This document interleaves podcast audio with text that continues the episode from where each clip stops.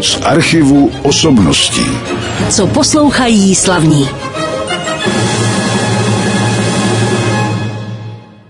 A před námi je dnes už první poprázdninový pořad z archivu osobností, do kterého jsem si pozval hosta, na kterém jsem se byl podívat a poslechnout si ho hlavně samozřejmě na jednom z koncertů Lead Company, ještě před prázdninami tady v Praze na Novoměstské radnici.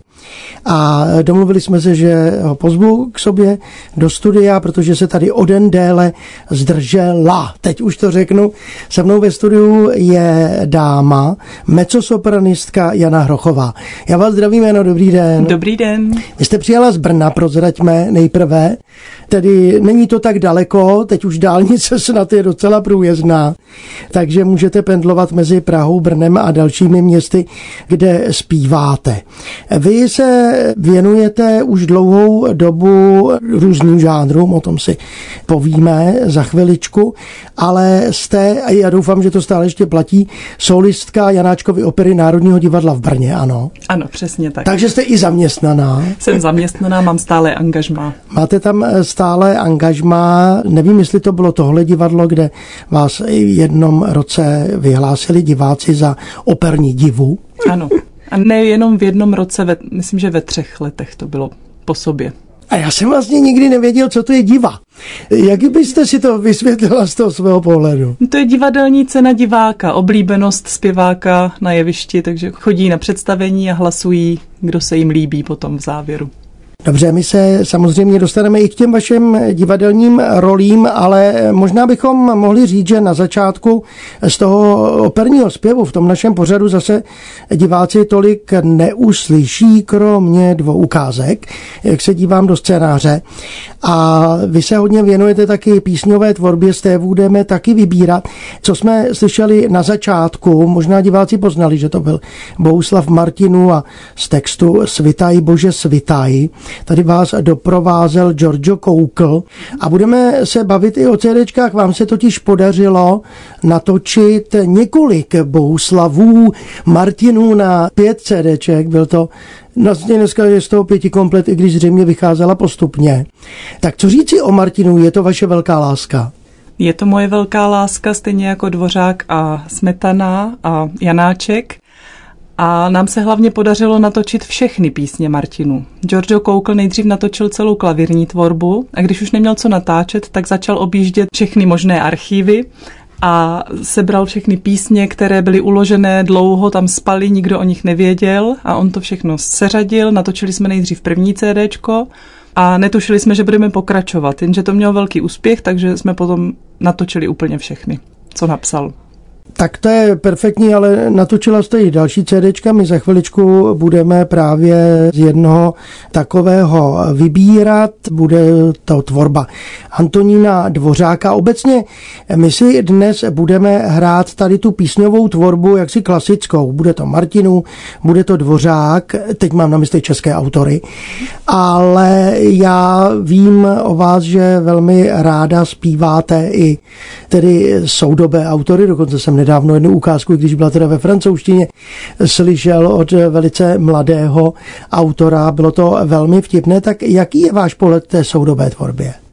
Nejdřív k tomu přistupuji s respektem, protože naučit se soudobá díla je velmi těžké, ale když už do toho proniknu, tak pak jsem schopna si to užít a musím se ale trefit do těch not, protože většinou soudobí autoři to napíšou velice jako těžké a nechytatelné, ale naštěstí na tom koncertě právě se to podařilo pochytat všechny noty, takže jsem si mohla užít i toho výrazu o tom, že jím pouze bílé potraviny. Ano, to a napsal to Duda. Jedné písničky pana Dudy, což je mladý chlapec, nevím ještě, studuje, jestli studuje, ještě, asi studuje. ještě studuje. Já tady občas ty mladé lidi taky rád přivítám, studenty a další, kteří se zapsali třeba do povědomí diváků v nějakých soutěžích a podobně. Je to žák Honzy Duška, který ano. vlastně má na svědomí náš spolek Lead Company. A jak dlouho jste to zkoušeli teda, protože tam byly skladby, které opravdu byly těžké? No, skladba uh, pana Dudy byla napsána měsíc před koncertem, takže Aha. na to jsme měli pouhý měsíc. Ostatní skladby jsme měli na to asi půl roku, takže Honza za mnou vždycky přijel do Brna a naskoušeli jsme to a myslím, že to dopadlo dobře. Vy budete zpívat právě pro společnost Lead Company ještě jednou, ale to řekneme na začátku, abychom to vypíchli. Mm-hmm. To datum, teď bychom si mohli pustit už další hudební ukázku. V našem pořadu já jsem říkal, že po hudbě Bohuslava Martinů budeme poslouchat i jiné autory, když se k Martinu vrátíme. Tak teď to bude právě onen zmíněný Dvořák. Co jste od něho vybrala? Vybrala jsem od něj tři písně Cikánské melodie. Tak si je pojďme poslechnout, já myslím, že jmenovat je nemusíme, posluchači je poznají. Tak já to tedy řeknu, které písně jsme slyšeli z Dvořákových Cikánských melodií. Byly to Ales je tichý, Když mě stará matka a Struna naladěna. Kdyby si náhodou někdo nebyl jistý, i když vy máte velmi dobrou výslovnost, co by co sopranistka, sopranistka mi trošku hůře rozumět, lépe jsou na tom altistky. A jak je to vlastně s vaším hlasem? Já jsem se někde dočetl, že jste zpívala altovou roli ve Dvořákově skladbě, to bylo Tedeum, nebo Requiem, Requiem, Requiem, Requiem, při pohřbu Václava Havla. Ano, to byla velká čest, pan Jiří Bělohlávek si mě pozval a já jsem tam jela s takovým respektem, že když tak mě ještě vymění a byl, jako byl rád, jak jsem to asi zaspívala, takže jsme potom mohli účinkovat na pohřbu pana Havla, bylo to teda pro všechny velká čest. A vlastně potom mi volalo několik lidí, že to byl vrchol mé kariéry, protože to pouštěli do celého světa, že jo? Že nic většího už nezažiju. To je pravda. Ale ne, to jsem takhle taky nechtěl říct. Možná, že ano. Ale samozřejmě byl to závazek a byla to věc, která teda se neodmítá. Ale když jsme tedy u toho hlasu, tak vy jste původně, předpokládám, že jste začínala v nějakém sboru. Odkud pocházíte? Já pocházím ze Šumperka. A začínala jsem v Motýlech, šumperský dětský sbor. Hmm, ten je známý. Shodou okolností jsme loni v červnu měli šedesát let výročí od založení sboru, takže jsme se všichni sešli, i bývalí členové a moc jsme si to užili. No a pak jste se rozhodla teda pro studium zpěvu. Měla jste proto dobré rodinné zázemí? Já myslím, že ano. U nás v rodině všichni zpívají. Ale hlavně to bylo, protože my jsme se po osmé třídě na základní škole přestěhovali a já už jsem nemohla pokračovat v tom sboru. Takže jsem si říkala, já už nebudu zpívat, protože od dětství jsem pořád zpívala, tak to bylo takové jako... No a já jsem si vlastně nedokázala představit, že už bych nikdy nespívala, tak na to konto jsem začala zpívat sama, protože jsem žádný podobný kvalitní dětský sbor tam, kde jsme se přestěhovali do Přibyslavy, nenašla. Tak jsem začala chodit na sólový zpěv a potom mě přesvědčili, že mám barevný hlas a že takový berou přednostně na konzervatoř, mm-hmm. takže jako mám to zkusit jako na sólo na konzervatoř. Tak jsem to zkusila, ono to vyšlo. A to byla konzervatoř kde? V Praze. To bylo v Praze? Ano. Tak proč jste nezůstala na Moravě? Taky jsou tam konzervatoře. Protože moje paní učitelka mě přivezla ukázat paní učitelce Krásové na konzervatoř do Prahy. Ano, takže na Pražsku. Ona s ní měla jako spojení, takže jsme se jeli ukázat tam, takže Brno nás nenapadlo tenkrát. Tak vás napadla Praha, takže aspoň Prahu znáte, nezabloudila jste, když jste šla k nám. No a vy jste potom taky se školila u Natálie Romanové, ano. která vás má na starosti dodnes, je ano, to? Ano. Když jsme se přestěhovali, tak vlastně k paní Krásové to bylo daleko, tak jsem začala soukromně studovat u paní Natálie Romanové a doteď jí můžu kdykoliv zavolat. Už pravidelně na hodiny tak nechodím, protože ten hlas už nějak funguje teď po té čtyřicítce. Jak se říká, že umělci dozrají a operní zpěváci opravdu po té čtyřicítce jsou jakoby hotoví a pak už si to jenom užívají. Tak já to tak mám i po těch dvou dětech, co mám, tak mě to všecko v krku a v těle uzrálo, takže teď už si to užívám. Tak je to pravda, no, tak samozřejmě zase než potom dospějí do toho věku, kdy už by měli přestat a nechce se jim. No, doufám, že mě někdo včas upozorní. Upozorní na to, že... Ale to je ještě hodně dlouho a hodně toho taky mm. na vás ještě čeká. No a co se týče tedy po těch studiích, tak jste hned šla do nějakého angažma, nebo jak to bylo těžké najít místo, kde budete vystupovat? No já jsem si řekla, že doma mě v koupelně nikdo neuslyší. Tak jsem objela konkurzy a dostala jsem vlastně nabídky asi na čtyři angažmá. Mm, protože jsem byla takový vysoký kalhotkový typ a režiséři potřebovali tyto typy. Tenkrát jich nebylo tolik na ty kalhotkové role, jak se říká. No a vybrala jsem si to Brno, Janáčkovu operu a jsem tam šťastná. Jste tam šťastná až do této chvíle. Ano, a doufám, že dožiji. No, tak... Na těch tetičkách a babičkách. Ale až, až za dlouho. Už pomalu. Tak jsou vlastně role pro starší dámy, ano, v operách? Jsou. Jsou. Náš obor, můj mezosopránový obor je k tomu velice nakloněn, takže mám šanci dožít až do důchodu. Dobře. No, vy v tom divadle máte možnost samozřejmě se setkat s různými díly, ať už těmi klasickými či méně klasickými. Mě třeba zaujalo nedávno dílo Jaroslava Křičky, které bylo napsáno, tuším, podle strašidla Canterville'ského. Bílý pán. Oscara Wilda, ano. A to jako, je to vlastně čistá opera, kdysi se to jako opera hrálo, ale není to úplně tak. No, je tam všechno. Jsou, jsou tam jako i muzikály slyšet, je tam opereta slyšet, je tam vlastně i mluvené slovo. Tam myslím, že spojilo všechno dohromady a je to velice vtipné a veselé a do Ostravy všechny zvu. Ještě pár představení bude. Bude se to hrát ještě, ano, v této sezóně, sezónu, která právě, ano, začala, takže tam se na tom... Režíroval to Havel, Ondřej Havelka, Ondřej Havelka takže, ano, to je úžasně povedené představení. Tak jste samozřejmě zváni na toho ducha, nebo na ty duchy. Ano, ano. Vy ale nehrajete ducha, nebo taky? Já hraju paní Hollywoodovou. Aha, ta není, myslím, v tom původním Wildově textu, nebo je? Já myslím, že tam je, celá je, rodina je. Já celá jsem, rodina no, se no, takhle jmenuje, já už si to moc nepamatuju. Hollywoodovi my jsme tak hlavní při... postavy. Ano, tak se přijďte podívat. Ale my se teď stejně ještě přidržíme na chviličku té tvorby písňové a vy jste vybral další skladby Bohuslava Martinů. Teď, které to budou? Takže bude to píseň Mrtvá láska, stará píseň a píseň na starošpanělský text. A zpívá Jana Hrochová za doprovodu v tomto případě Giorgia Koukla. Se mnou ve studiu je Jana Hrochová, která vám teď opět zpívala tři písně Bohuslava Martinů. Slyšeli jsme před chviličkou za klavírního doprovodu Giorgie Koukla. No a teď budete hrát s Martinem Hrochem, což je váš současný manžel. Mimochodem, vy jste kdysi hodně pletla diváky, protože vy jste začínala jako Jana Štefáčková na jevišti, pak najednou se objevilo na plakátech Jana Valingerová a teď zase Hrochová. Ano. Ale vždycky teda přebíráte jméno po svém partnerovi, ano, je to tak? Ano, přesně tak. Nebylo by lepší nechat si svoje? No, kdybych tušila, jak se to bude vyvíjet, tak asi ano, ale já jsem se vždycky chtěla jmenovat jako moje děti, takže aby si mě nepletli, že jsem opravdu jejich maminka. To je pravda. No, když jsme u těch žánrů, teď jsme mluvili o tom Oscaru Wildovi a něco na pomezí muzikálu, opery a tak, tak zpívala jste třeba operetu? Zpívala jsem a v této sezóně nás čeká třeba Veselá vdova, nová premiéra v Brně.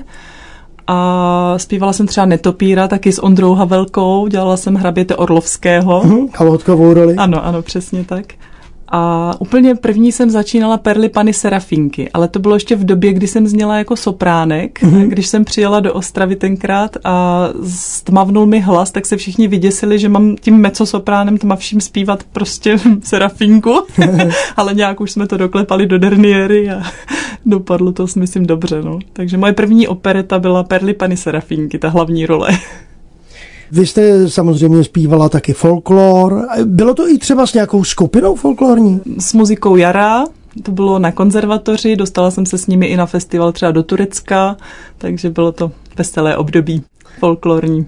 A možná bylo některé i veselější. Vy jste, co si včera mě říkala o metálu. Ano, já jsem nahrála dvě CDčka se skupinou Symfonity z Brna a dělala jsem jí tam vlastně vokál operní. Oni chtěli do dvou písní a v tom předchozím taky ve dvou písních mají operní hlas.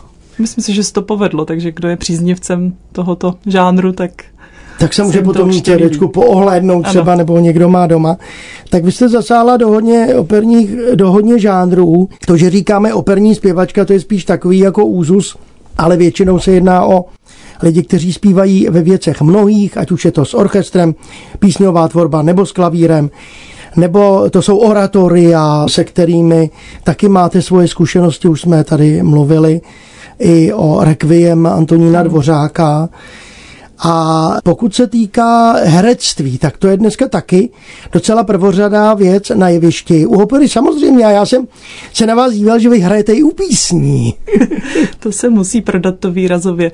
Já bych chtěla ještě říct, že vlastně hodně čerpám z toho folkloru v těch mm-hmm. písních. To byla výborná škola, protože tam jsem si uvědomila, že to nejde zpívat jako operu na jevišti, že člověk musí být přirozený, musí to jít od srdce víc, jako víc do nitra, jako by člověka zajít, aby za tu krátkou dobu byl schopen člověk předat na diváky to, co všechno ta skladba obsahuje. No a měla jste nějakou vysněnou roli, kterou byste ráda někdy si zaspívala, na kterou byste ráda dosáhla? Nevím, byla to třeba ta Carmen? My budeme za chvilku poslouchat ukázku. No, Carmen zrovna moje vysněná role nebyla, ne. protože já jsem si nikdy nepřipadala jako Carmen, ale jelikož mě asi sedm let do toho lidi pořád navrhovali, ať už se jí konečně naučím, že temperamentu mám na to dost, tak když potom Garanča, vlastně stejný typ švédský, vlastně, když dokázala světu, že může být i ona jako výborná Carmen, tak jsem si říkala, že zkusím i do tohoto oboru proniknout. A je to moje nejfrekventovanější role. Zpívala jsem ji v Košicích, ve Freiburku, v Brně, v Brně asi ve třech inscenacích už, takže vedle Lišáka je to jedna z mých nejfrekventovanějších rolí, ať nejsem typ Carmen. Dobře. Máte na mysli Lišáka v Janáčkově opeře. Lišky bystrouška. Liška bystrouška. Dobře, ale my si tu Carmen poslechneme až na závěr, necháme si ji a teď budeme poslouchat hudbu jiného operního, tedy skladatele, převážně Giuseppe Verdiho, ale i naši posluchači vědí, že nepsal jenom opery, ale psal i další skladby, tak co si poslechneme od vás? Poslechneme si dvě písně Verdiho. A jestli všechno dobře dopadne, tak by možná na jednom z dalších koncertů Lead Company mohly tyto písně i zaznít.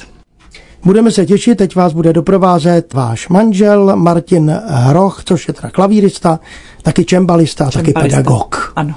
My jsme teď poslouchali zase z kompaktního disku z díly Giuseppe Verdiho dvě písně, na které mého dnešního hosta Janu Hrochovou doprovázel Martin Hroch. Mimochodem těch CDček je tedy, když to počítám, pět Martinů, jeden Verdi plus další autoři, my nehrajeme všechno z toho CDčka, ještě jsem na něco zapomněl. Ne, asi ne, z těch natočených ne. A připravujete něco? Připravujeme, s Pražským filharmonickým sborem jsme natočili Stravinského svaděbku, svatbu. A ještě bych tam měla zpívat Bartóka, to ještě není natočené, takže doufám, že do konce roku vyjde toto krásné C D Pražského filharmonického sboru. Pak jsem ještě natáčela písňový cyklus pro manžele Páleničkovi od jejich otce, písně nádherné. A to všechno je v procesu a spousta rozhlasových nahrávek. Které my tady nemůžeme pustit, protože ne, jsou majetkem Českého rozhlasu samozřejmě. Ale můžeme pustit jiné a dostaneme se k ním zase za chviličku, už tedy před námi jsou jenom dvě ukázky. Vy jste už hovořila o, třeba o Carmen ve Freiburgu a dalších místech, kde jste zpívala i v zahraničí. Nenapadlo vás někdy zpívat a přijmout třeba angažmá v nějakém zahraničním divadle? Já, když jsem byla po konzervatoři, tak jsem měla nabídku jít do Německa, nejdřív do sboru, protože jsem ještě neuměla německy, že bych se naučila za ten rok německy a pak bych šla na sóla. Ale já jsem tady dostala čtyři nabídky sólové u nás, takže jsem zůstala doma a jsem za to ráda, protože já bych asi neuměla žít někde, kde neznají Cimrmana. Nemají náš humor. Oni znají ale jiného teda Cimrmana. Samozřejmě. No a co se týče tady u nás hostování v jiných divadlech, tak kam tak nejčastěji zajíždíte? Je to třeba Ostrava, protože to je blízko relativně. Do Ostravy a moc ráda. V této sezóně mě čeká Háta z Prodané nevěsty. A u nás v divadle v Brně v Janáčkově opeře mě čekají čtyři premiéry, jak už zmíněna Veselá vdova, potom Z mrtvého domu, kde mě čeká malá, ale pěkná role Poběhlice.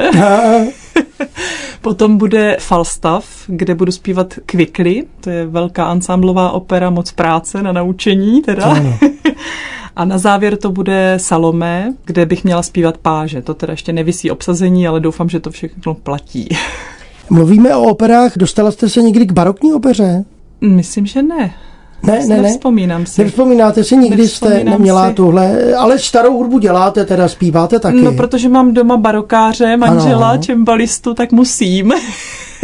Ale ne, mám ji ráda, akorát než přijdu na ty kudrdliny, jak se tam všecko dělají ty, tak, tak je to těžké na naučení, ale když už do toho proniknu, tak se mi to zpívá moc dobře a mám ji ráda, ale já jsem spíše ten romantický typ. Mm-hmm. Já jsem si na to vzpomněl, protože teď nedávno v Českém Krumlově byla některá představení v tom nádherném barokním mm. divadle historickém, tak jestli jste se tam někdy ne, nedostala, ne, ne. zatím ne. To nikdy. Akorát když jsme byli jednou na vodě, tak jsem si tam sama zaspívala. Jako vodačka. Já jsem si tam nezaspívala, jsem tam byl se skupinou lidí a zpívat neumím, jinak takže to nešlo. Ještě, neměla jsem ještě na tu čest. To nebyla šance. Dobře, já myslím, že teď bychom si mohli pustit už další hudební ukázku. Ta bude právě z divadla, bude to nahrávka jedné opery, ale řekněte to vy. Co uslyšíme? Bude to Piková dáma árie Pavlíny od Čajkovského. No a teď, protože máme před poslední ukázkou v našem pořadu, tak se Jany Hrochové zeptám, zda a kdy ji zase uvidíme v Praze, když mu jsme to trošku naznačili. Určitě bude to krásný koncert osmnáctého září v devatenáct třicet na Novoměstské radnici. A čeká nás krásný, bohatý program, například Igora Stravinského, který má, tuším, sto čtyřicet let výročí od narození. A budou to jeho tři písně na slova Williama Shakespearea a jeho kočky. Kočky jsou s třema klarinetama a Shakespeare je s violou, klarinetem a flétnou příčnou. Moc krásné skladby. Dále potom Arthur Honegger, šest písní, Quattro Poems, Darius Milhaud, také cyklus jeho písní a můj kolega Robin Červinek bude zpívat Zoltána Kodáje a doprovázet nás bude na klavír výborný Bohumír Stehlík.